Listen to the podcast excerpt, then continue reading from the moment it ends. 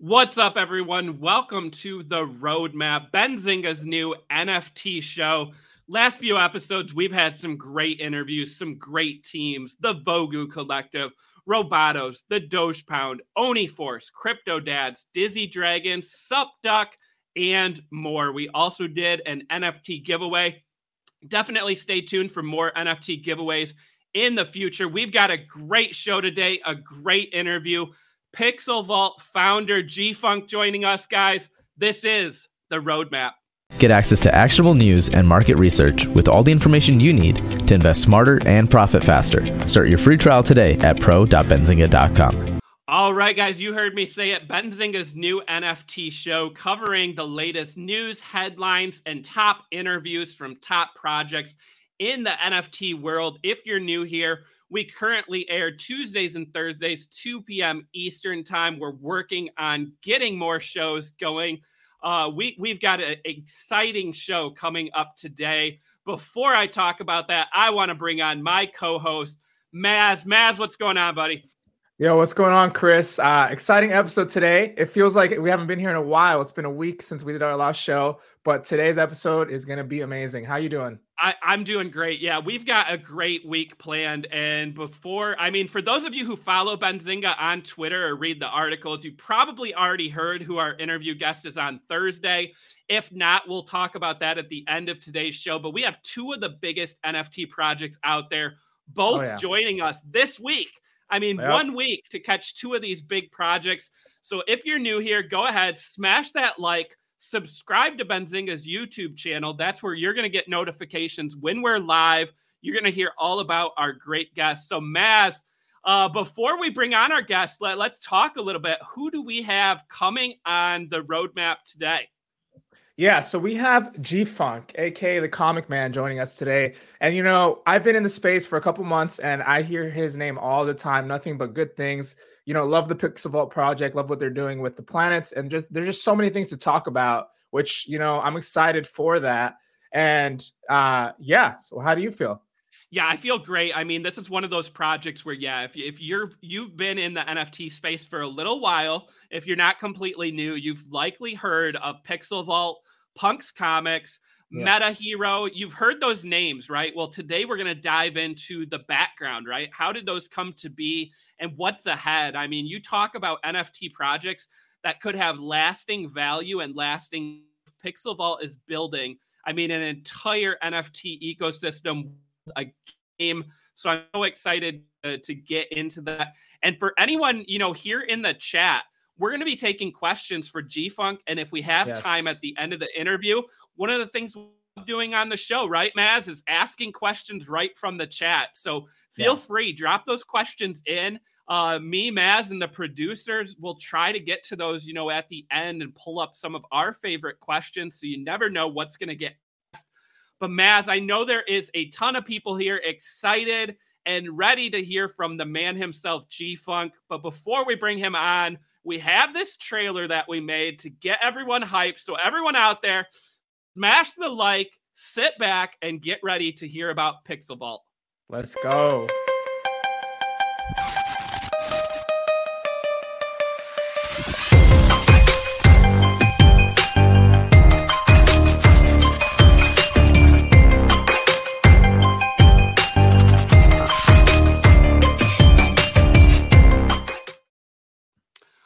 Right.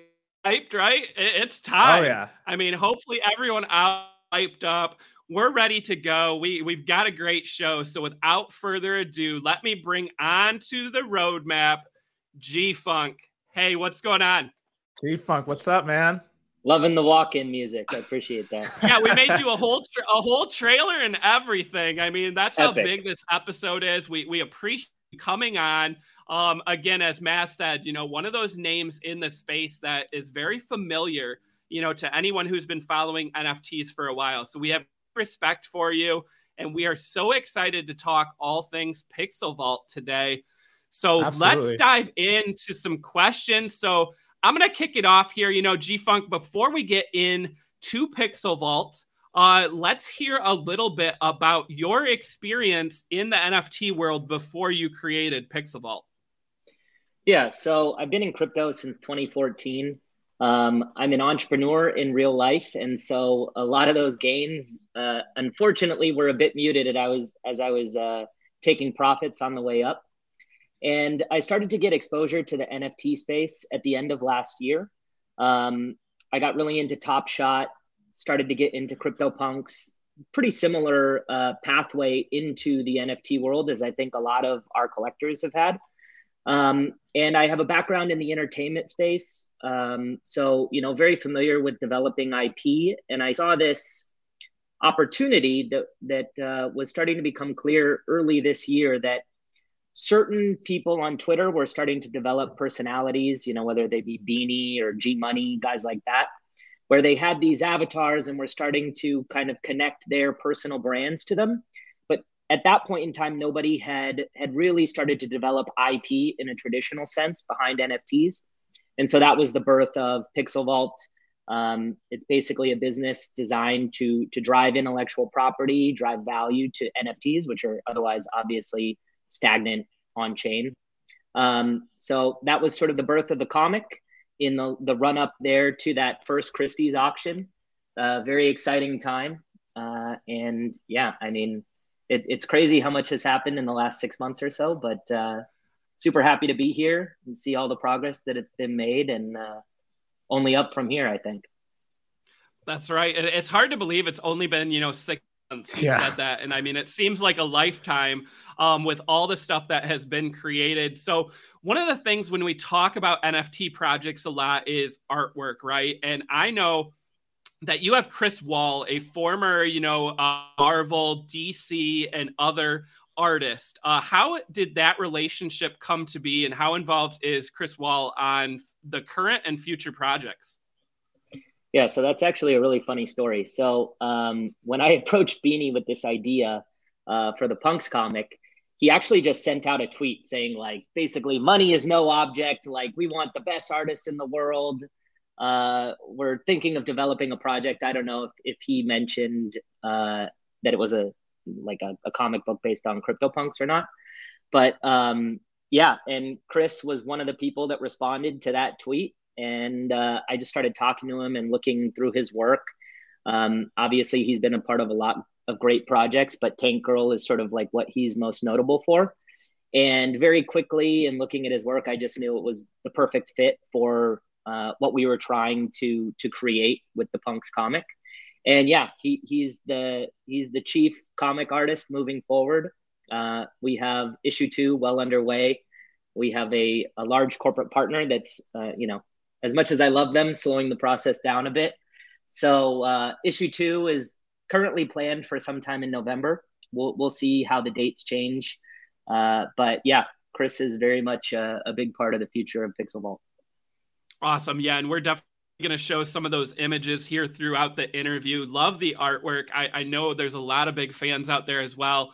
well. You mentioned that this, you know, six months. So when Punk's comic first launched, it was not a fast sellout. Um, you know, something we're seeing now in the NFT space. So what was it like in the beginning? Was there always a belief, you know, that this project would sell out and find an audience? Yeah. So, I mean, you know, for, for sure, I believed in the vision, right? And I, I think that time has has really paid dividends to the people that understood the concept. But I think still today, you know, I mean, if you look at the planets, there's still supply available. Granted, we we intentionally designed it to to make it available to anybody that wanted to join the community. But I think you're really seeing people focus on kind of this like lotto scratcher feel, right? Everybody wants those rarity traits and it's all PFPs and stuff that seem to be selling out instantly now, regardless yeah. of if the project is moving the community forward. You know, I, I, think unfortunately you're seeing like a lot of copy paste type stuff happening. But uh, with that said, you know, with with great risk comes great reward. So yeah, it took like five weeks for the comic to sell out, um, but really sort of building on this idea of a quote unquote decentralized Disney is like this buzzword you'll hear um, you know, giving the community the opportunity to have fractional ownership in these underlying 16 CryptoPunks that we're actively developing story around, right? Um, as we succeed, the community succeeds. And I think that just as sort of an overall theme for Web3, that that's going to be very powerful and be a really disruptive force within traditional media. And, you know, as things have progressed over the last six months, starting to approach these traditional media partners, um, you know, it's been it's been interesting the reception, and I think that a lot of them are fearful of being the next blockbuster, right? Blockbuster didn't want to adapt to the Netflix yeah. model, so um, there's actually been a pretty great willingness so far with uh, major media partners to to start exploring developing this IP in a traditional sense. But yeah, I mean, you know, trying to blaze new frontiers. I, I think this is the way things are going, and um, you know, the people that have believed have have been rewarded so far. But certainly some sleepless nights along the way. Absolutely. Love that, man. Um, can you walk us through the decision to make a burning mechanism for the comics? Yeah. So um, at the time, I don't, I don't think really anybody was doing this, but yeah, sort of a core proposition of Pixel Vault is this idea that when you're collecting, the the end result of your collection is very much going to be a result of your own decisions. So trying to create as many 50-50 toss-up decisions as we can.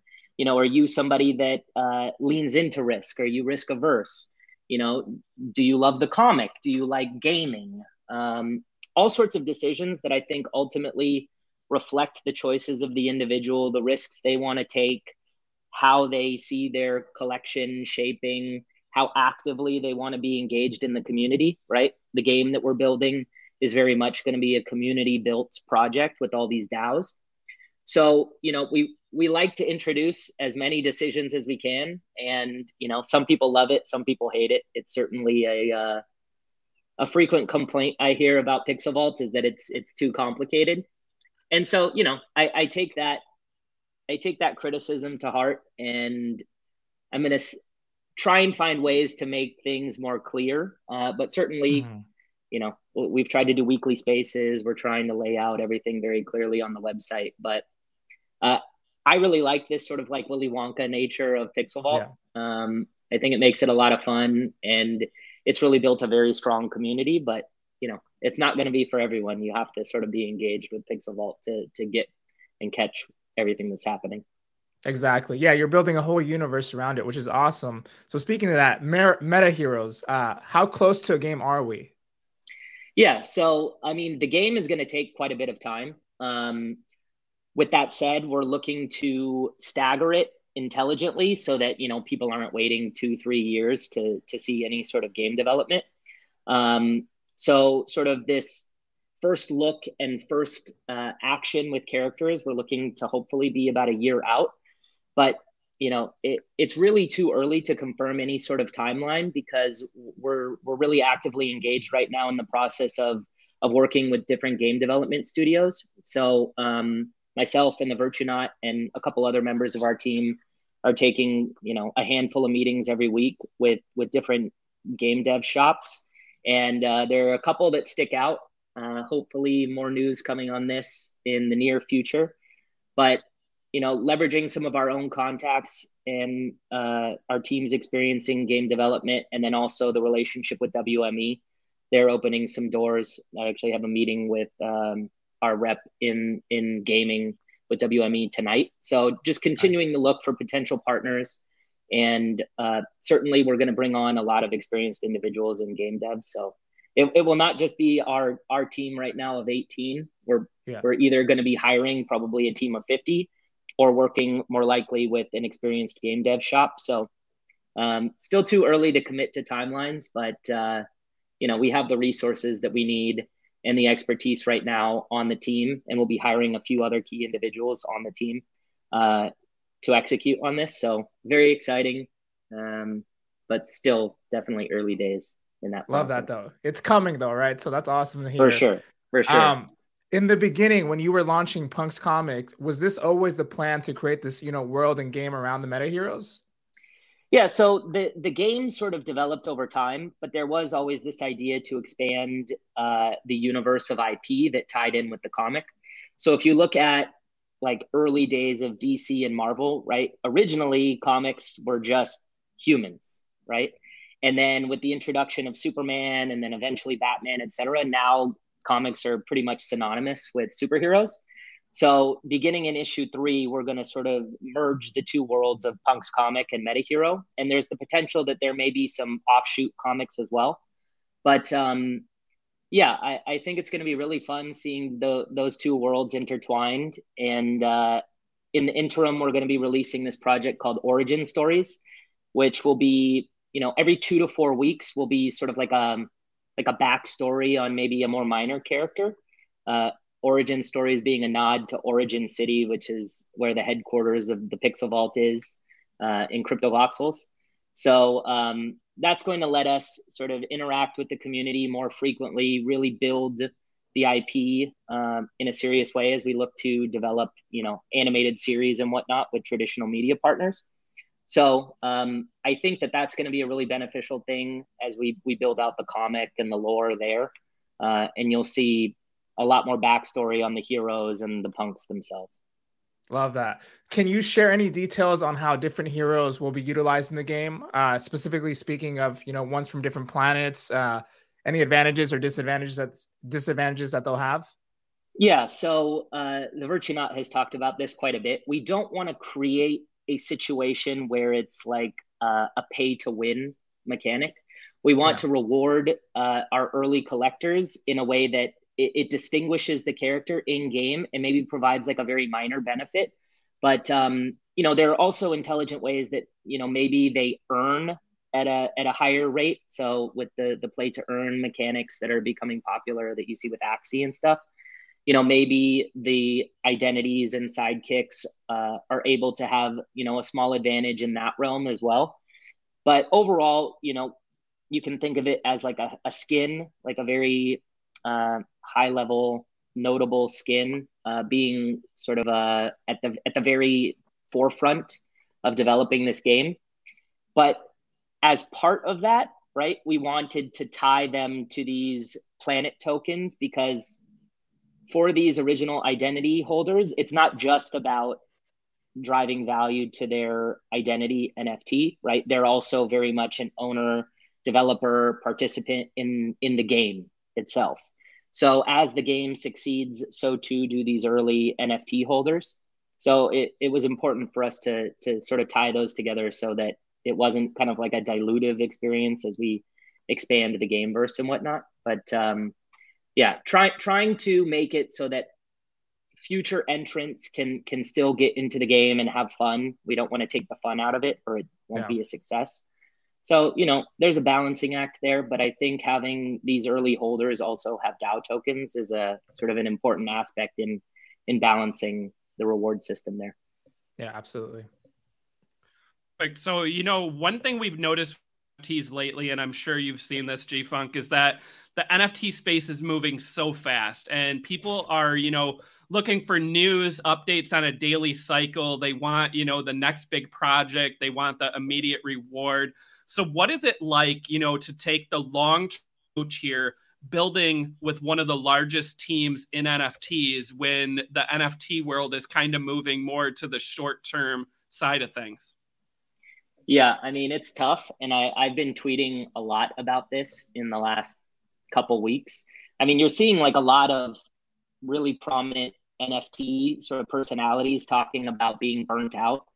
And you know, it's real. I mean, I, I feel the need to sort of like constantly be providing updates and, you know, people put a lot of time, effort, and money into this project, right? So I take that extremely seriously, but you don't really want to be building a, a business worried about the floor price of an NFT, right? So, um, you know, the people that bought Punk's comic, right, as it sat there on the shelf for five weeks, ultimately saw you know 50 100x on on their original uh, purchase right so you know if ultimately you try and sort of block out the noise and understand that there are going to be peaks and valleys in every cycle and try to just keep like a mid to long term viewpoint on this um, you know right now the floor is down right uh, across most projects and you know I, I have people you know, messaging me all the time, sort of in a panic. But it's like,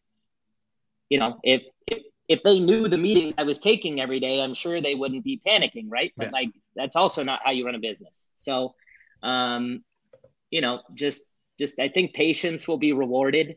Uh, certainly, the partners that we're working with are are working at like uh, breakneck pace for these traditional corporations, but it's not like how NFTs work. So, trying to balance it, trying to give people sort of like a peek behind the curtain as much as I can. Um, while remembering, you know, it's about the long game. Don't give in to the FUD. Just like keep building. But it's hard, uh, for sure. Yeah, definitely. Um, so you know, you mentioned that people who bought comic, you know, saw a, a big return, right? 50x, 100x. And with that said, it may have priced some people out of, you know, the Pixel Vault ecosystem. So there was the recent Planet launch why was it important to offer access to people who maybe missed out on comics and Pixel Vault before, you know, the opportunity to buy into the planets at the lower cost here? Yeah. So, I mean, as much as we love rewarding our existing community, and we've done that a bunch of times already, uh, you know, expanding into this game verse. I mean, ultimately, there will need to be hundreds of thousands, if not millions, of people in this game verse to be it for for it to be truly successful. Yeah, I don't think you're you're seeing. I think you need to connect MetaMask to see like the updated numbers, but um, yeah. So I mean, we wanted the the price to be low enough for new people to join the community uh, obviously, that was a very common question I would get on Twitter, Discord, like, "Hey, I'm interested, but you know, I, I think at the, I think right now, like the comic is seven and a half ETH or something, right? Um, it's a ton of money. So, um, you know, pricing the lowest comic or the lowest planet at 0.5 ETH, giving them the opportunity to get now two different planets, right? Whatever they mint plus Jupiter. If you followed along with that story and lore that we developed there, uh, that was that was kind of fun on Twitter. Um, but yeah, two planets and ultimately two sidekicks.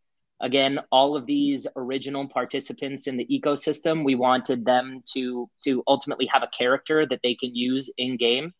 You know, if you're taking the time, resources, effort to build the game, like you should probably have a character.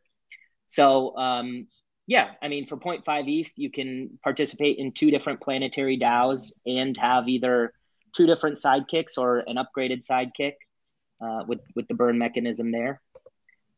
You know, ultimately, companies need to grow. Uh, we can't always just sort of reinforce the existing community. So we tried to have like a huge supply again to avoid gas wars, to let anybody that wanted to get in in.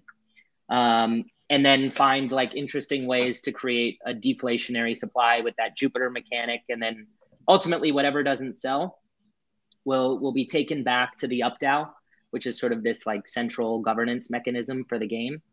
And the community will decide when they want to sort of release future tranches for for funding the development of the game. Perfect. You mentioned side there. I, I, want to talk a little bit about this. So, um, can you share any update on the timeline for when sidekicks will be released and talk a little bit about leveling will work um, with being able to burn sidekicks? Yeah, so the the sidekick mint pass will be coming soon. So that'll probably be the first couple weeks of November. So similar to what we did with the generative identities, you'll first get the mint pass um, to the community based on what you're holding. Uh, and then later you'll be able to burn that mint pass for your sidekicks.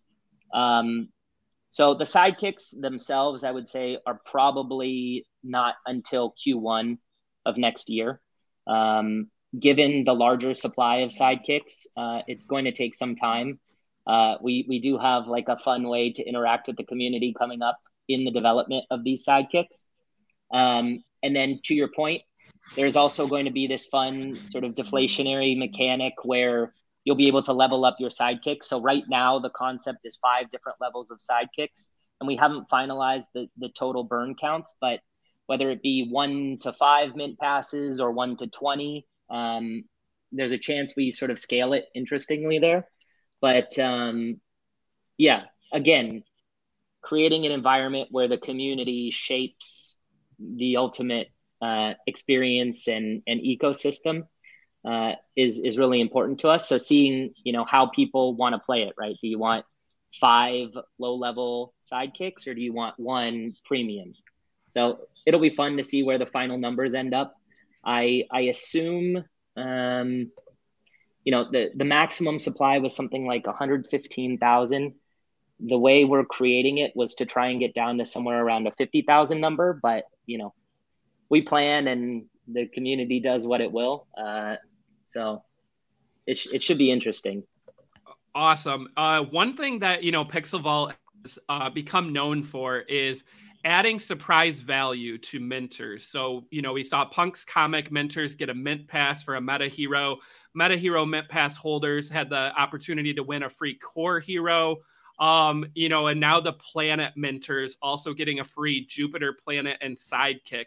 Can you talk about, you know, why this is important and how it adds value to those early adapters?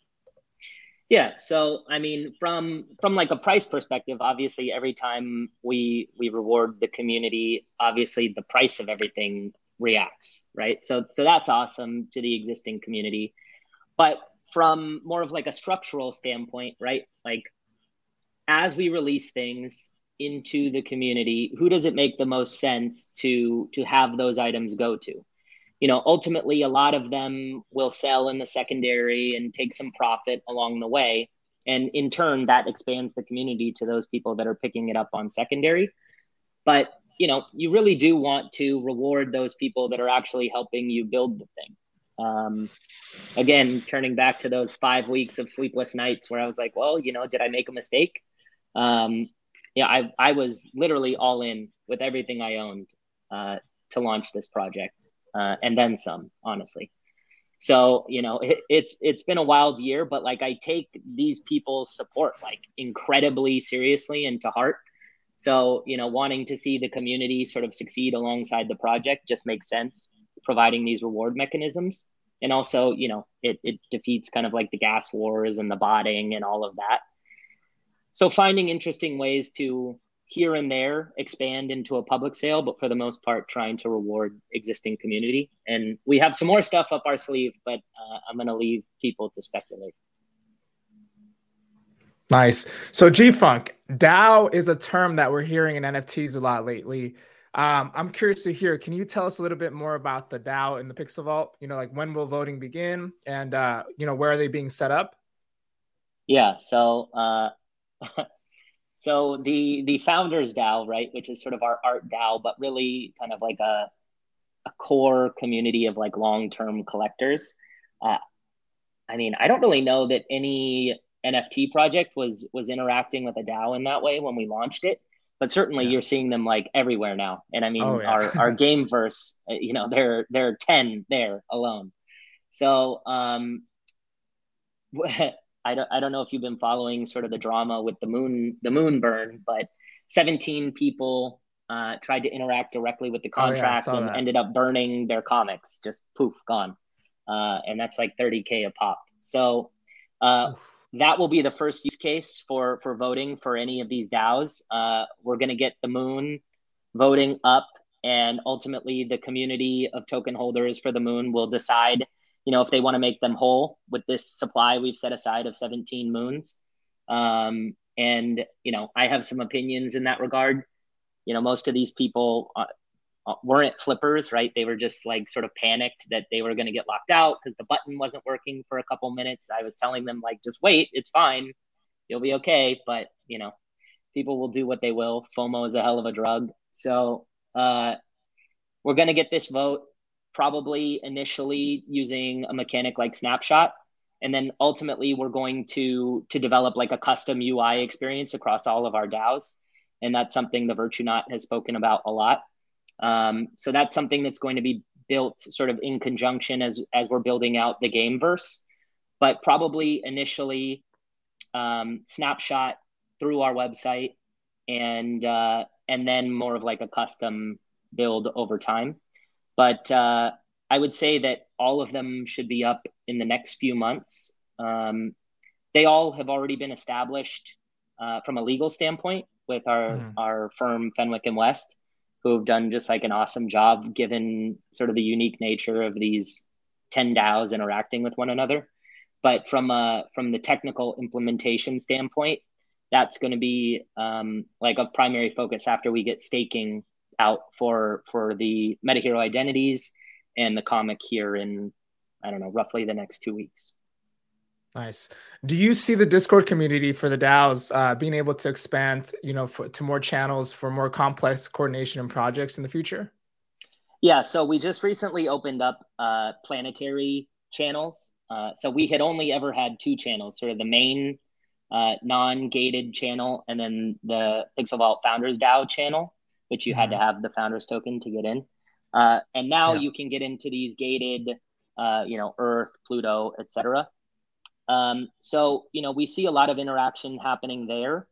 Um, but ultimately, you know, we would like it all to be built into sort of like a cohesive voting experience. I mean, with what you see with Snapshot, I mean, there are there are ways for the community to interact there, but it's it's all a bit limited, right? Um, and I mean, we're early days. I, I I actually think what Snapshot has is really great but finding ways to make it a more social experience i think is going to be really important for daos moving forward um, so you know we're going to try our hand at that I, am sure there will be uh, more products and services that come along on the way but uh, trying to find ways to allow the community to like really interact in the decision making is going to be hugely important in the development of the game among other things uh, so we're we're going to try our hand at that, but at the outset here, it'll be snapshot.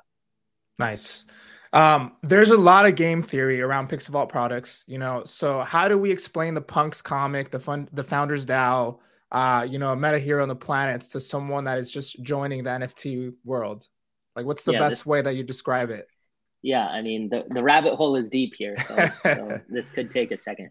But uh, I would say that it's it's a project based around IP, right? At its very core, what Pixel Vault aims to do is develop IP in the Web3 environment in a way that not only will the company succeed, but so will the community. And along that journey, um, you're faced with choices for how you want your collection to, to be tilted, right? Do you want to have exposure to this very unique collection of art? and participate more broadly along with you know 5000 of your closest friends in really everything pixel vault that's the founders dao that was the choice to burn the comic for the founders dao or you know do you want to have more of a direct control over some rewards as it relates to the ip in the punks tokens right these fractionalized 16 crypto punks well that would be staking the comic and some of the people in that route it, it wasn't even so much that they wanted the punks tokens, but they really wanted this physical. So there's the physical comic that will be shipped, uh, and the fulfillment for that is going to start probably in early November. Um, so you can stake the comic, you can collect your physical, and you know we hope that to be like a really cool collector's item. So I'd say staking and you know ownership over uh, really everything as it pertains reward wise is is directly going to you. Uh, that would be the comic route. Then you also recently had this opportunity to burn for the moon dao. And the moon dao is is sort of the same concept as the founders dao but applied to the game verse right? So this is again this like really loyal community of supporters who had to make this choice to burn a seven and a half eth comic that they also were probably holding for quite some time. So we see the moon functioning in kind of like a similar not necessarily governance because they're they're all equal but kind of like uh, having a really long-term perspective for the overall benefit of the game and the universe. Um, that was the choice to burn the comic for the moon and then each of these planetary dao tokens you know you, you have direct exposure into the ultimate success of a gaming platform that we're trying to build together. So you know you see products like sandbox right? Uh, you see a, a, lot of teasers. I, I think they're releasing soon you know knock on wood hopefully. But um, ultimately all of those rewards flow back to sandbox and Animoca right? Um, here, what we're building together will actually flow back to the community. So I think it's a really cool sort of technological and sociological experiment for the power of what Web3 can do. Uh, DAOs, Web3, NFTs, really trying to leverage all of these technologies in a way that I think is pretty clearly the direction for the future, but just doing it at kind of like this early stage in their development. And then the meta heroes obviously are, are a really awesome way to actually be able to play in that game, but also participate in kind of like the comic ecosystem, given everything that we're doing there to to develop the IP with you know traditional media partners, whether it be like a Netflix or Universal or or whomever we end up deciding to partner with. Um, you know, trying to get like an animated series that's that's distributed more broadly to bring you know hopefully new people not only into nfts but into the the technology um, building value behind that ip uh, so that's kind of like the happy medium i would say is the the metahero generative identities because yeah. you get to participate in both the game but also kind of the traditional ip path of the punks comic well said, man. And the game theory is what makes NFTs so fun. So I'd love to hear how, you know, there's so much game theory here. Um, let's kind of switch a little bit. So, you know, let's talk a little bit about, you know, if you've been in the NFT space for a while, you've most likely heard of Beanie, you know, so is anybody watching, how did your relationship with Beanie start and how's your relationship currently? I know he is now an advisor to Pixelvault. Yeah. Yeah. So, I mean, none of this would have been possible without him. I mean, I, I've talked pretty publicly that I, in crypto, as of last November, so less than a year ago, I had 20k, right? Uh, and and now we have like this very successful business. So I'm like really grateful that that he saw the vision of what this could be. Um, he put up something like three million dollars in assets to make the founders DAO and all that collection of punks possible, which was really kind of the the core of what the comic was. Right? We needed these fractionalized punks in order to sort of build this story, this decentralized Disney kind of project. Um, and, and how we met, I mean, uh, in kind of like, I think he had just made uh, a trade with Frank C uh, on Twitter. Like he, he had only like 100, 200 followers. Uh, and I messaged him. The, the original interaction didn't go very well. Uh, you, you know, he was kind of a dick and but I stuck at it. Like I thought that he knew some things, and I I was trying to learn at that point in time. Uh, and you know, we sort of built a friendship.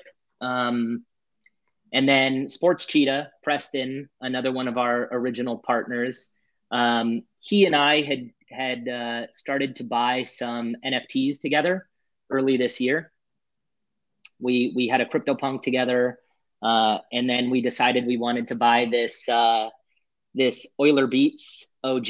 I don't know if any of you are familiar with Euler Beats, but um, really cool economic model.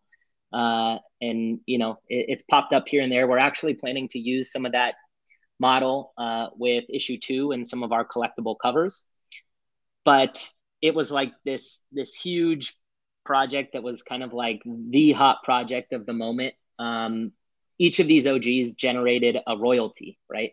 And I think the first four days before they announced this series two of Enigma, uh, we made like 10 ETH, 7 ETH, 7 ETH, 5 ETH in royalties just off holding this NFT in, in four days. Um, so uh, Preston and I decided that we wanted to buy uh, this OG from Beanie.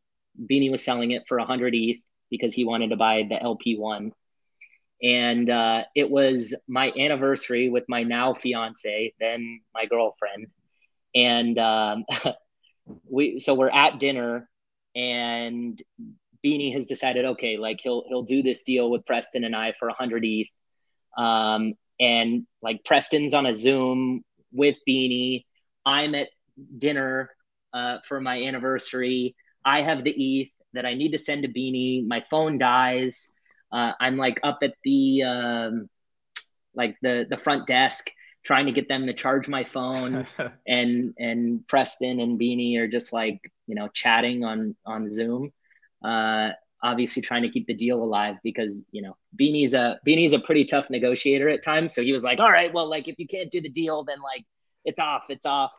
Um, and so Preston was like keeping it alive, and uh, we ended up making the deal with him. Ultimately, I don't really know how how that's turned out. At one point in time, we got an offer on that Euler beat for like 360 ETH or something. We still hold it right now, but uh, that was the start of the relationship really between uh, Preston, Beanie, and myself. And it was during kind of those conversations that we we started talking about this idea of building IP behind these crypto punks, and and that's how really we got his investment into the project, and the rest is is history. Love it. yeah, it was awesome. wild times. Yeah. Yeah love him or hate him, you know, Beanie's an awesome person to keep an eye on. I always love yeah. his uh, his tweets. Always keep me entertained. And speaking it's of never tweets, boring. He, that's for sure. Never boring. That's for sure. Speaking of tweets, he tweeted something earlier today, which we'll pull up on the screen right now, uh, and that's going to lead me to my next question Is this here. The BGLD thing. Yes, exactly. So you knew you it was coming. You knew it was coming. So, well, yeah. So I I had not spoken with him prior to him tweeting this. So, you know, when when Bloot had come out, um, you know, I, I think it's like a very fun community, right? Uh, there's a lot of like really positive people in the Bloot community. And the BGLD thing, there was like a conversation that Beanie and I had had about, okay, you know, maybe if if Bloot holders or BGLD holders, they had started to like come into the Pixel Vault ecosystem and, you know, they were contributing a lot. So I thought, okay, you know, like let's find a way that maybe we can welcome them into the ecosystem. And you'll see my tweet there. Um, and then the BGLD dev rugged, right? Yeah. Uh, and that that had nothing to do with Beanie. And I know he takes he takes a lot of uh, smack talk. I don't know if this is a, a PG channel, uh, but yeah, I mean, people talk a lot of trash to him on Twitter about BGLD, and I know that he had nothing to do with that rugging. I mean, he still has like I don't know five million tokens or something, but uh, I don't know if we'll ever do anything with BGLD. You know, frankly, I don't really want to associate with BGLD because of that rug. Yeah. Um, but the Bloot community, I I like. Uh, I think there's good people in the Bloot community, so you know, I would like to find a way for us to do something nice for them. Since I, you know, at, at that point in time when I said it, you know, I I mean it, and I'm a man of my word. So uh, I would like to find a way for us to do something for them, since a lot of them have now become like really long time supporters of the project that I, I interact with a lot in Discord and on Twitter. So, you know, if we can find a way to do that in a way that's like true to Pixel Vault, you know, we're not going to be doing any sort of like weird blue type text uh, stuff, but something true to RIP uh, where, you know, we can somehow reward them and, and, and welcome them into the community. I'm all for it. But you know the thing with BGLD is is unfortunate because I know yeah. a lot of people bought when it was high and then that dev rugged like like the entire the, the, the entire reserve of ETH. So you know it, it, it's it's kind of a tough spot because I know he he really cares about the people that sort of like followed his advice and you know granted he says it's worthless but you know I, I know he really cares about the perception of the project and i know he wants to see it succeed so you know if we can do something to to you know work with that community in a way that's true to pixel vault you know i'm, I'm happy to do it but i doubt it'll be through bgld it would more likely be just like something in partnership with bloot um, but it would be something like that's like actually just like a pixel vault project that maybe we can reward bloot holders with got it Nice. So yeah, we'll definitely keep our eyes on that. Um, you know, speaking of you know following, uh, how do you manage the Discord? You know, there's such a big following for the Pixel Vault community. Uh, you know, how often are you in the Discord as well? Yeah, so uh, I would say I'm pretty active in the Discord. Granted, like the last few weeks, I I haven't been able to interact a ton, um, but I do. Anytime people tag me, I do try to answer. But uh, Potamus is is our community manager. He he's like a saint. He's in there all the time, fighting the good fight, uh, dealing with the fudders.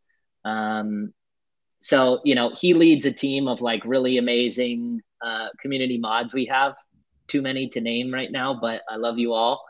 Uh, and yeah, I mean, I, I think that the that the Discord is like an amazing resource because the project is so complex and we do have so many different things happening at a given time that if you're not in the Discord, I, I can see how people get lost.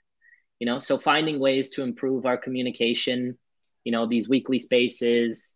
Um, I was thinking of maybe having something on the website where it's kind of just like a running list of updates because I mean, if some of these things, if you tweet it, I, have seen Beanie do it before, and it was like 25 tweets long or something trying to explain what was happening. So I don't really think that's the way, but you know, finding ways to have a running update on our website and and through Twitter is important, and you know, definitely head into the Discord. I mean, if you can get a Founders DAO token, I know the price is down right now. It, I mean, I'm biased, but seems like a really good deal to me. The alpha in just that channel pays for itself. I mean, we have oh, yeah. people that started with like one ETH and now have bought Bored Apes and punks and stuff just off the basis of the different projects that they're flipping in in the Founders DAO channel. So it's a really vibrant community in there. Uh, love those people. Um, I, I highly suggest getting in that channel if you can afford it. I agree. Love it. So one of the things we we've talked about, you know, in reference several times during this interview was a deal that Pixel Vault signed with WME. So that's something we're seeing more and more now in the NFT space. We saw uh, you know, CryptoPunk's parent company sign with UTA. So I guess my first question here is, you know, uh how soon will we see announcements on the TV and film side of things for monetization? You mentioned that things, you know, are you, you know you're constantly talking. Is that something that's going to be communicated you know through the founders discord first or will it be you know public information through press releases with these uh, potential media partners? Yeah so um, i would say that that's really my primary focus right now is finding us a game development partner and a partner for developing the ip um, for example, today I met with like a really amazing uh, former top level executive at Universal and DreamWorks, and he's interested in coming on and sort of leading uh, a team to to actually develop the IP into an animated series, feature film, etc. So, you know, we're speaking with uh, the who's who of of Hollywood, trying to develop a team. My personal background I've worked in the entertainment space, but more of like support services, so communications, uh, financial tools, etc. So I very much know what I don't know. And if we're going to be successful in developing this IP, I think we really need a seasoned uh, production executive, producer type person. Um, so I'm actively taking meetings in that regard. And then shortly thereafter, we'll be working with um, I would be working with that person to try and find us uh, a seasoned television writer, uh, which is obviously different than a comic writer. But um, you know, they're all going to need to be very much intertwined together, right?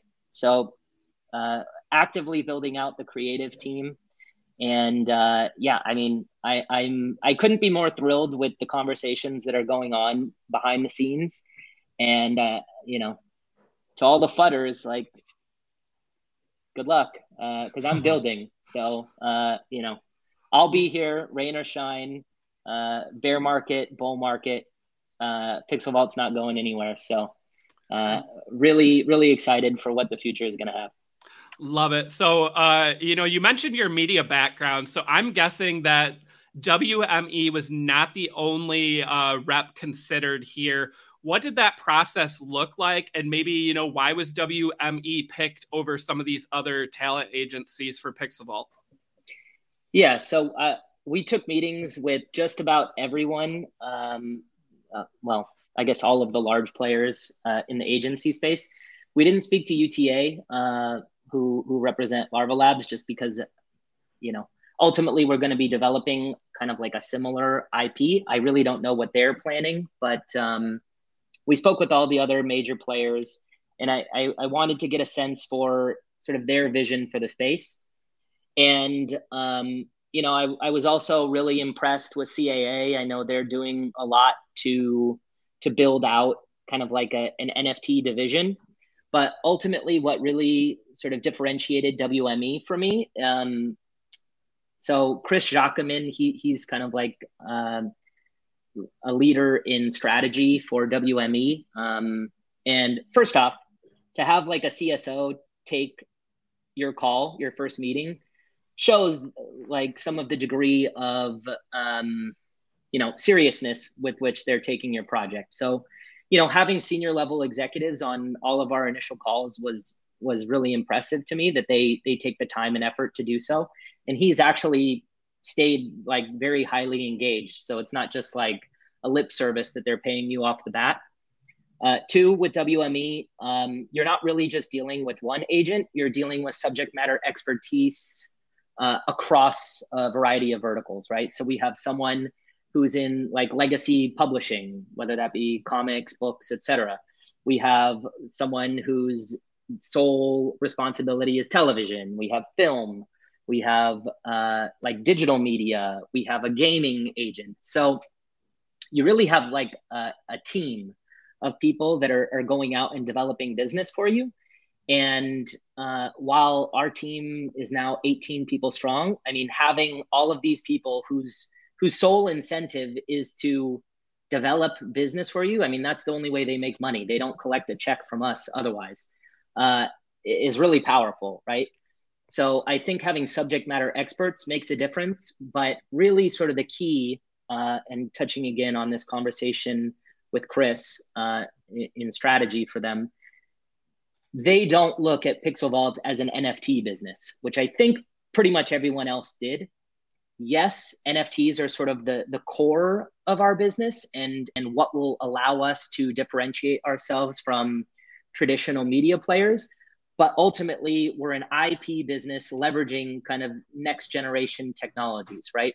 We're still approaching IP in a way that is very similar to what these legacy institutions are doing, but we're doing it in a way that actually benefits the broader community, develops the IP for the benefit of all, uh, and sort of this collective mind uh, of our community all working together to develop this IP, I think is going to be tremendously disruptive to to sort of like legacy institutions. Um, I mean, you've seen uh, Amazon and Netflix already disrupt what the traditional studios were doing. And I think this is the next logical progression of where that's going. And uh, I, I touched on this a bit earlier, but the the opinions are different now, even in these legacy institutions. Like nobody wants to be blockbuster. You know, they don't want to be disrupted again by the Netflix and Amazon of the world. So people are taking our conversations very seriously. I think there's a lack of, of new IP. I mean, you know the the Harry Potters and um, you know Game of Thrones of the world have really been few and far between uh, over the last I'd say decade or two. I mean, Harry Potter now came out I don't know 25 years ago, so you're seeing um, a lot of sort of repeat like you know Fast and the Furious one, two, eight, yeah. ten, right? 11. Yeah, yeah, exactly. And I mean, they're cool, like they're fun movies, and three hundred million dollar movie is nothing to scoff at. But um, yeah. there's a there's a shortage of IP, and I, I think that you're going to see these traditional media players starting to look at the NFT space as kind of like these niche but very strong and loyal communities where actual new IP is being developed, whether it be us, Bored Apes, etc. Um, cool Cats, you know, some of the other leaders in the space. I think I think all of us are going to be successful in in one way or another in developing and disrupting some of these traditional businesses. Awesome. You know, so one of the things we we always try to do on here, we already got a ton of information from you, some updates on the timeline. You know, you're talking about taking meetings and all that different stuff, but I, I always try. So my question is, can you give the Benzinga audience one sneak peek detail about the Meta Hero universe that hasn't been revealed anywhere yet? Hmm. Mm. Well, I mean, I would say that that was like a pretty big uh, hint that I just dropped a minute ago, right? Uh, bringing on uh, an executive to to develop this this Meta Hero IP. Uh, obviously, it's going to tie to the punks because it, it, it all works together. But you know, someone that uh, sort of grew up under Steven Spielberg in the very early days of DreamWorks and has led like multi-hundred million dollar projects, being interested in in leading our IP. I mean, if that's not bullish for our project and the space more broadly, I don't know what is. But people see the value in in what's being created here, and uh, you know, this this was the first the first like big meeting uh, bringing someone in house, but uh, uh, I mean, I, I couldn't have been more impressed with that with that call, and I think it's really indicative of the direction that um, you know these conversations are going to go with WME. Uh, making introductions across a variety of verticals. Tonight, I'm meeting with their gaming department.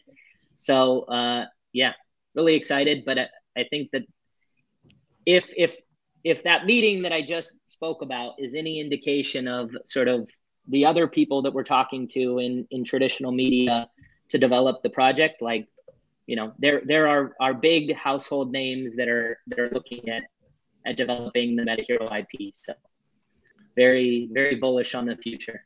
Perfect. We'll take it. We we love the hints here I love that. And the way you painted that too, you know, I just, you know, it's, it's so clear. I can see it in my head now. We've seen a lot of, you know, YouTubers and influencers take on movie roles to get more viewers. I can totally see that happening with NFTs where, you know, the IP is going to be so important for, you know, to drive such a large audience. So, dude, I'm so excited for that. Yeah, I mean, you know, as the IP succeeds in the broader media, obviously that returns value to the NFTs, but yeah. also we're definitely going to be finding creative ways to give exclusive content to NFT holders. Uh, you know, participation in events. Uh, you know, there, there's a whole host of different ways, but uh, you know, focusing on uh, driving kind of like the mainstream attention while uh, you know making sure to reward that kind of like initial community of builders uh, exactly. will, will be our focus moving forward love that uh, so between punk's comic meta heroes and the planet sales uh, pixel vault has done over 48000 ethereum in volume top 12 all time on OpenSea with about over four, with about over 5000 unique holders um, so what advice yeah, secondary. Yeah. What advice would you have for new projects launching today? Right. So in a market that's you know getting oversaturated, it's such a fast moving market. Uh, what advice would you give to someone that wants to you know join the NFT community as a creator? Yeah. So I mean, I first off, I think you know hearing those secondary numbers. I mean that I, I'm sure that stood out to groups like WME. Right. If if you're in a legacy business and you're seeing how much more effectively things can be monetized in a web3 environment i mean you'd be stupid not to pay attention yeah in terms of new new projects new collectors i mean i think everyone that that has found the most success has brought something unique to the table right? While yeah you can probably make like three million dollars doing like a copy paste project that you know fades into oblivion in a few days if you're doing something unique and actually dedicated and involved with your community and and you know looking at things from like a long-term mindset right? Uh, again i'll point to the cool cats and Bored apes. Like i i know for sure that those are teams of founders that like take the long-term success of their project seriously uh, just like we do. So you know i, I think it's pretty clear uh, when when evaluating these projects what what people's intentions are. I mean even if it's not a rug or something even if the people are you know well intentioned and the founders are in chat if really all they're doing is another just like random pfp you know what what's going to differentiate that long term like why is the market going to appreciate that project in one year five years ten years right so I, I think focusing on creators that are bringing something new and unique to the table, whether that be tech or you know vision for what can be done with the IP, uh, or even just have like a really unique community of supporters. Um, I think that's sort of like the key, the key when evaluating new projects and and what will what will make successful teams moving into the future.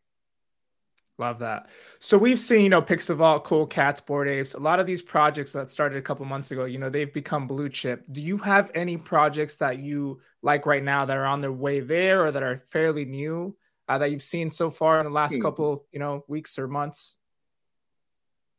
I don't mint a lot of projects these days. Um, I'm just like way way too busy to even follow the mania. Um, yeah. But like I've been following a handful of uh, like photography projects. Um, so uh, obviously, Twin Flames was really awesome, and now you know uh, Justin's kind of like blue chip. Uh, Dave uh, Krugman, I, I always mess up his last name with Drive. I mean, he he I didn't know it at the time, but he talked about how Pixel Vault and Punks comic and like the weird mechanics were sort of inspiration for some of the things he was doing there. And then uh, like where my vans go or whatever, that guy that is just like taking pictures at like insane heights and stuff. Yeah, um, that. yeah that's. whew, I mean, those those pictures make me nervous. So I I think that you're gonna see like a new crop of oh, uh, Cath Simard, I want to say her last name is, uh, with like sort of the outdoor landscape things. And she did like a really cool project, I don't know, a couple months ago where the winner would get to do some sort of like cool outdoor excursion with her.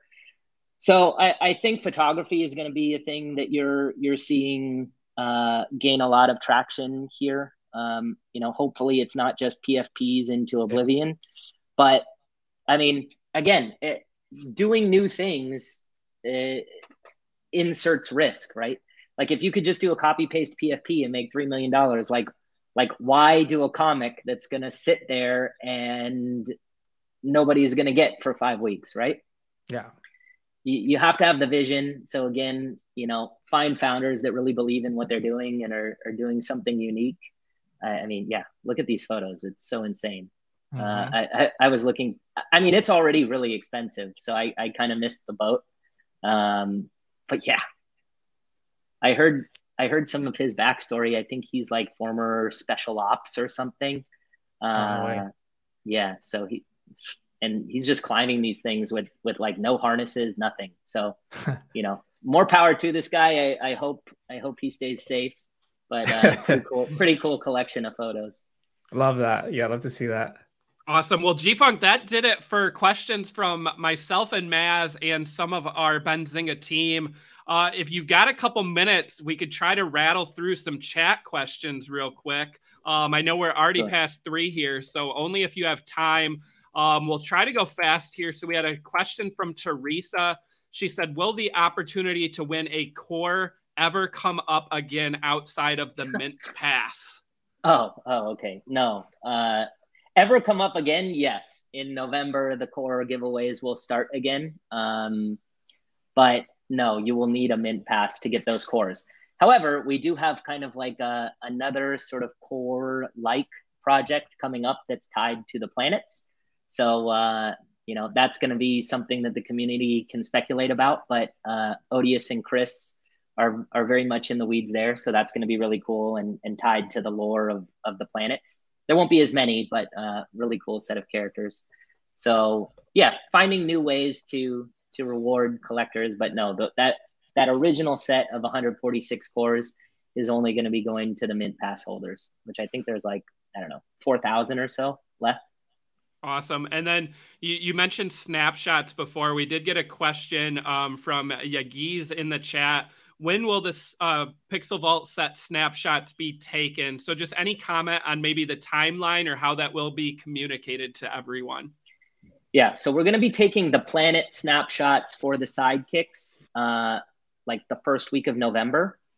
In terms of the sets, so the the sort of Genesis set being tied to the giveaway of the Earth tokens. So again, that'll be like first week or so of November and then kind of that that like longer term sort of dangling carrot for the sets with the ultimate conversion to a DAO, a public DAO for Pixel Vault itself.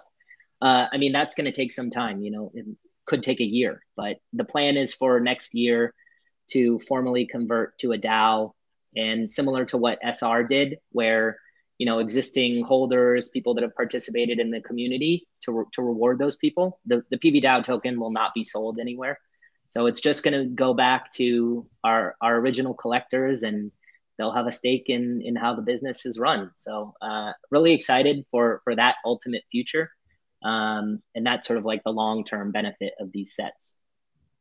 Awesome. And then we have POW, the game currency. Uh, the question from Ben is Will that be public or only available in the Pixel Vault ecosystem? Well, so I mean, ultimately, you'll be able to trade it like on on sushi or whatnot, um, but it's not a token that will ever be sold. So uh, it's it's going to have a specific allocation to the identities. It will there will be an allocation to the sidekicks, which will be also good, but not as good as the identities. Um, and then uh, the the remaining tokens are going to flow to the UpDAO, which is sort of the governance mechanism for the gaming platform, and they'll decide uh, based on a vote of the planets um, how and when they want to distribute the rest of those tokens. There will ultimately be a billion POW tokens, um, and we'll be releasing more information here pretty soon uh, because staking for for the identities is going to start probably in the next two weeks. Nice. So we have a, a question from Scott here, who uh, he's asking. You've mentioned, you know, the burnout being real in the NFT world. Uh, do you take personal days off? And if you do, how do you keep your mental health strong? You know, throughout these, you know, crazy times in the NFT space. Yeah. Uh, unfortunately, I, I, I mean, I've basically taken no days off. I don't, I don't think there's ever been a day since this started that I've unplugged. Uh, even even the trip where I got engaged, I mean, I was like working that morning. So you know, I try and find uh, bits and pieces here and there where I can unplug for a few hours. I know Beanie gives me uh, a lot of grief over you know tweeting about sports, but you know, even if I'm working, right? If I'm watching sports, it, it gives me kind of like a little bit of a way to unplug, and so I, I find that to be kind of like a useful mechanism to unplug. You know, nice. get out, hit a bucket of golf balls. Um, you know, exercise. You know, do you got to do things to unplug, even if you're not going to unplug for extended periods of time. With yeah. that said, I, I totally get that you know some people need to step away for for more time than that, and certainly, I'm. Uh, it, it feels like I've aged like 50 years in the last six months, but um, yeah, I mean, finding some time in your day to unplug, uh, I think, is important. But I mean, with with how fast this is growing, I, I really can't step away even for a day. So yeah, no, it's crazy, it. but trying to push through. Yeah, no, I completely get it. Uh, definitely want to just get some movement and stuff. Some balance is always yeah, know, healthy, exactly. but yeah. Uh, another question from Scott here. Yeah, exactly. Another question from Scott here is uh, he's curious to know has any of the team met in real life? Uh, you know, given that NFT communities largely exist on Twitter and Discord. Yeah. So um, Preston, who who again was uh, was one of the founders of Punks Comic, uh, he and I met on Twitter about uh, ten years ago, uh, but then have since become like in real life friends. Um, I have met some like other members of the community in, in LA. We had like a meetup. I met uh, Justin Aversano, Hunter, um, you know, Jacob, uh, the NFT attorney, like a big group of people uh, in LA. There's there's actually like a, a pretty tight knit group of people there. But for my my Pixel Vault team, unfortunately, we we haven't had the opportunity to to meet yet in person. Uh, I do have a ticket for NFT NYC and the Virtunaut. He, uh, I got him a ticket as well. I don't have a flight or a place to stay yet, and I'm not 100% sure I'm going to make it, but uh, that would be, I guess, the first opportunity for me to meet anybody on the, the Pixel Vault team. I've, I've had a lot of video chats with everybody on the team, but not not face to face yet. Nice. Uh, last question here from the chat. So, if you had one choice, uh, you know, if you if you had one comic, would you burn it for a MoonDAO or hold the comic as a collector? That's really tough. One comic. Mm-hmm. Um, I mean, I love the moon. I think it's an amazing token. But if I had just one comic, I would keep the one comic. That's like making me choose between awesome, my yeah. children. yeah, children pets. Yeah, we come with the hard hitting yeah. questions here. So yeah, I mean, I think the MoonDAO is going to be like immensely valuable for the development of the game. So if I had two, I would definitely burn one of them for the MoonDAO. But since like ultimately everything in the ecosystem all was kind of like birthed by that original Punks comic. I mean, I told you, like my whole life was on the line uh, with that comic. So it holds a special place in my heart, and uh, I'm glad it worked out, to say the least. Awesome. Well, G Funk, before we let you go, um, some of the Discord was following along, and we had to share this comment. Uh, when G Funk smiles, it makes me smile too. You, have got a lot of loyal fans out there. We also had a great comment in our chat here. Um, you know, as someone who talks about stocks a lot myself, writing for Benzinga, we all know the name Elon Musk well, and someone compared you to the Elon Musk of NFTs. And I, I love that comparison. You Same. know, I, I know you use the Willy Wonka one a lot, but I love the NFT Elon Musk being G Funk. So, yeah, I mean, I, I certainly have uh, my, my hands in, in many different baskets like Elon does, but I'm not going to pump Doge. So that's where, that's where I draw the line. that's where the line is drawn in that's the where the line is drawn. No, yes. no Doge, no shit coins here. So uh, no shit coins. Yeah. awesome. Well, G Funk, uh, we kept you longer than you know we probably told you originally, so we appreciate you going the extra yes. time with us. We got through all our questions and then some.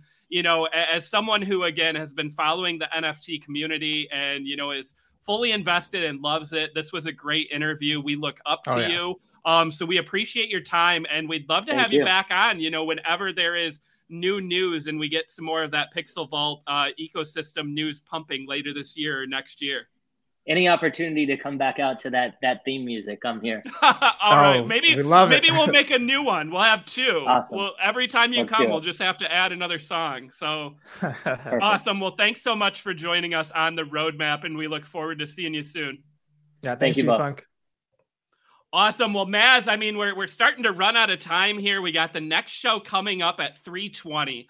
So we have about yeah. seven minutes left. What do you think? Should we run through some news real quick? I mean, there's a lot to unpack from that interview, too. I mean, uh, I, I loved it. I mean, G Funk, again, is such a big voice in the NFT community. And this is someone who's, you heard him say, right? Put everything in. He pours his heart and soul into this project.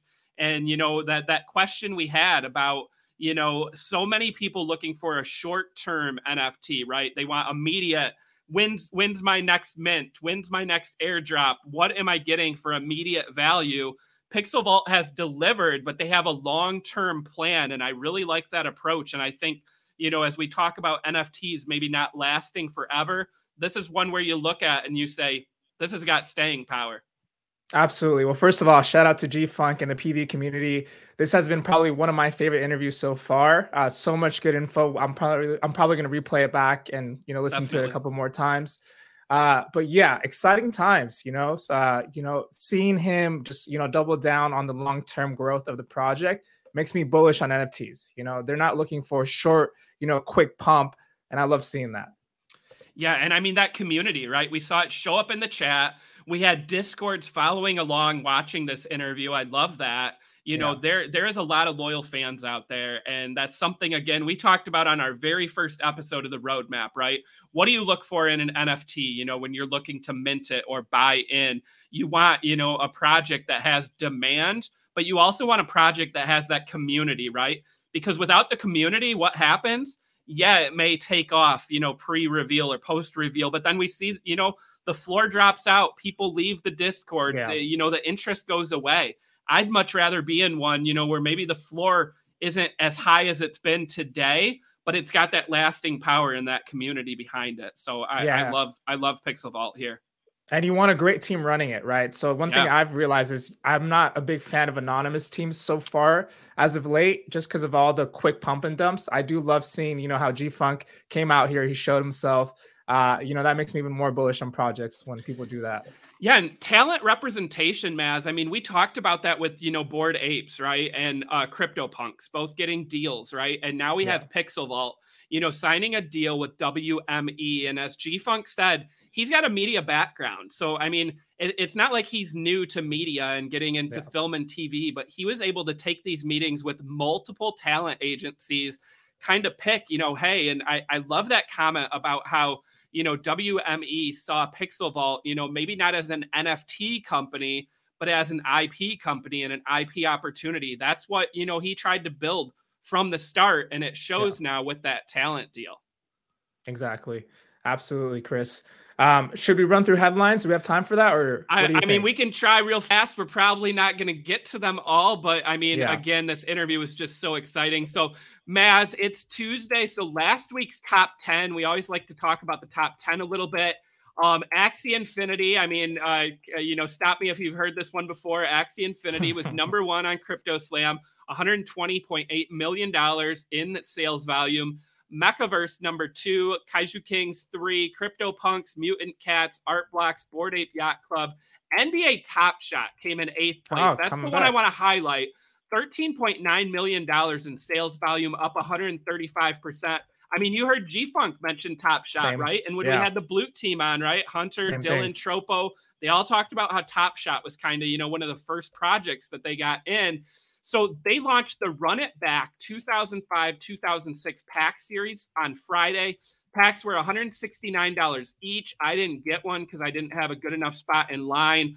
But Dwyane Wade, Vince Carter, Tracy McGrady, Kevin Garnett, Shaquille O'Neal, Tim Duncan, Allen Iverson, Chris Paul, those were some of the names available for the first time in these, you know, vintage packs. Hard to believe that 2005 is considered vintage.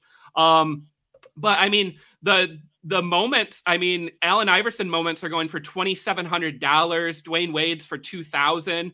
So again, if you were able to get one of those packs, I mean, you, you had a chance at a, a good profit. And NBA season starts, uh, you know, this week, and uh, I think, yeah, tonight, right? Mm-hmm. Top Shot, I think, is peaking again at the right time. I mean, we saw that momentum fade in February uh, or after February, but now it's starting to come back. Uh, what do you think? Yeah, exciting. You know, it's interesting to see how many people join the NFT community because of Top Shot. You know, like you said, any most guests we have on, we ask them how did they get started. It's through Top Shot, which is pretty cool to see. Awesome. Well, we talked about Coinbase the other day. What yes. can you tell me about Coinbase NFTs, Maz? Yes, will probably be our last headline here. Coinbase now has over 2 million signed up. Uh, you know, so that's huge. We had the VP product of Coinbase. He tweeted out something here, which we'll pull up in a second, which he said, you know, it's open for all creators. Uh, you know, creators and creativity can manifest from any place in the world. Uh, they're building an open marketplace where any creator will be able to join, create their profile, build a community, and sell their NFTs. So they're really tackling that social aspect, right? Every NFT will be minted on chain. Uh, from day one, you can take your NFT anywhere you want, sell any NFT. If you already have your NFT minted someplace else, you can easily list them on Coinbase NFT Marketplace. If you prefer, you can also easily mint on Coinbase NFT.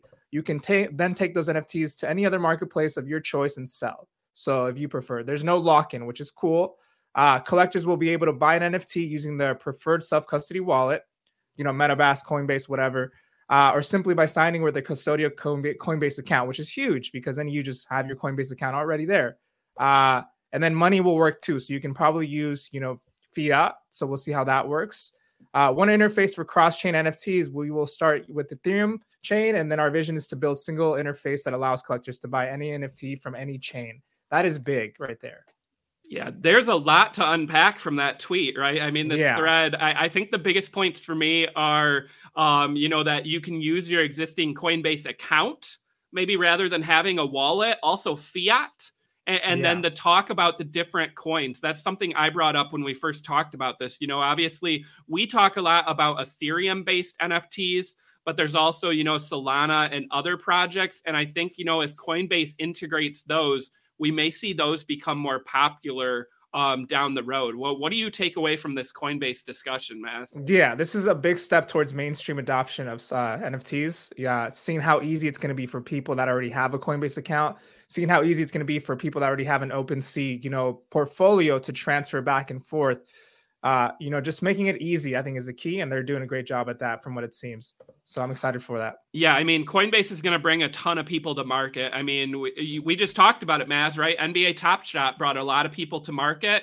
And one yeah. of the things that Top Shot did, right, was they used Flow, so you didn't have to worry about gas wars, and also you could use your credit card to purchase those packs. If Coinbase yeah. can do a similar approach, you're going to see new people, right, get in because you don't have to worry about wallets, Ethereum, gas wars, stuff like that. So maybe, you know, I, I mean, we're we're still early, right? We are going to make it. Coinbase is going to be a big event. Guys, we are out of time. Before yes, we, we leave, though, Maz, as I said at the start, for anyone who doesn't follow Benzinga on Twitter, didn't see our post, hasn't read my article about this week's guest, who do we have coming on Thursday's show this week? So Thursday's episode is going to be one of my favorites so far. We have the founder of Art Blocks, Snowfro, joining us. Uh, you know, this is going to be one of my favorite episodes. I'm a big Art Blocks fan. I have so many questions already I want to ask. So make sure you guys tune in for that. It's going to be pretty epic. Yeah, I, I, mean, talk about a big week, right? Pixel Vault and Art Block, same week. We've had some huge interviews before Maz. I don't think we've ever had two as big in the same week, though. Um, yeah. So if you're new out there, I mean, this this is just the beginning, right? Make sure you come back to the roadmap on Thursday. I mean, look at that squiggle there, Benzinga, Art Block squiggle there on the screen. But we're out of time. But coming up next, guys, we have at the close. So you're going to have Spencer and Joel talking about the top moving stocks of the day if you are interested in stocks. And then I'm excited, Maz, at four o'clock. We have earnings coming out from Netflix Tesla and oh, Tesla. Uh, yeah, and te- so we've got a big week, right, of earnings. Yeah. So they're going to be breaking down all the latest earnings. So stay tuned, guys. Don't go anywhere. At the close in that earnings recap coming up next. And as always, we'll see you next time on the roadmap. Peace out, everybody. Don't miss your free chance to tune into Benzinga's very own bootcamp series on November 20th. If you're looking to dive into new concepts and grow your account, this one's for you.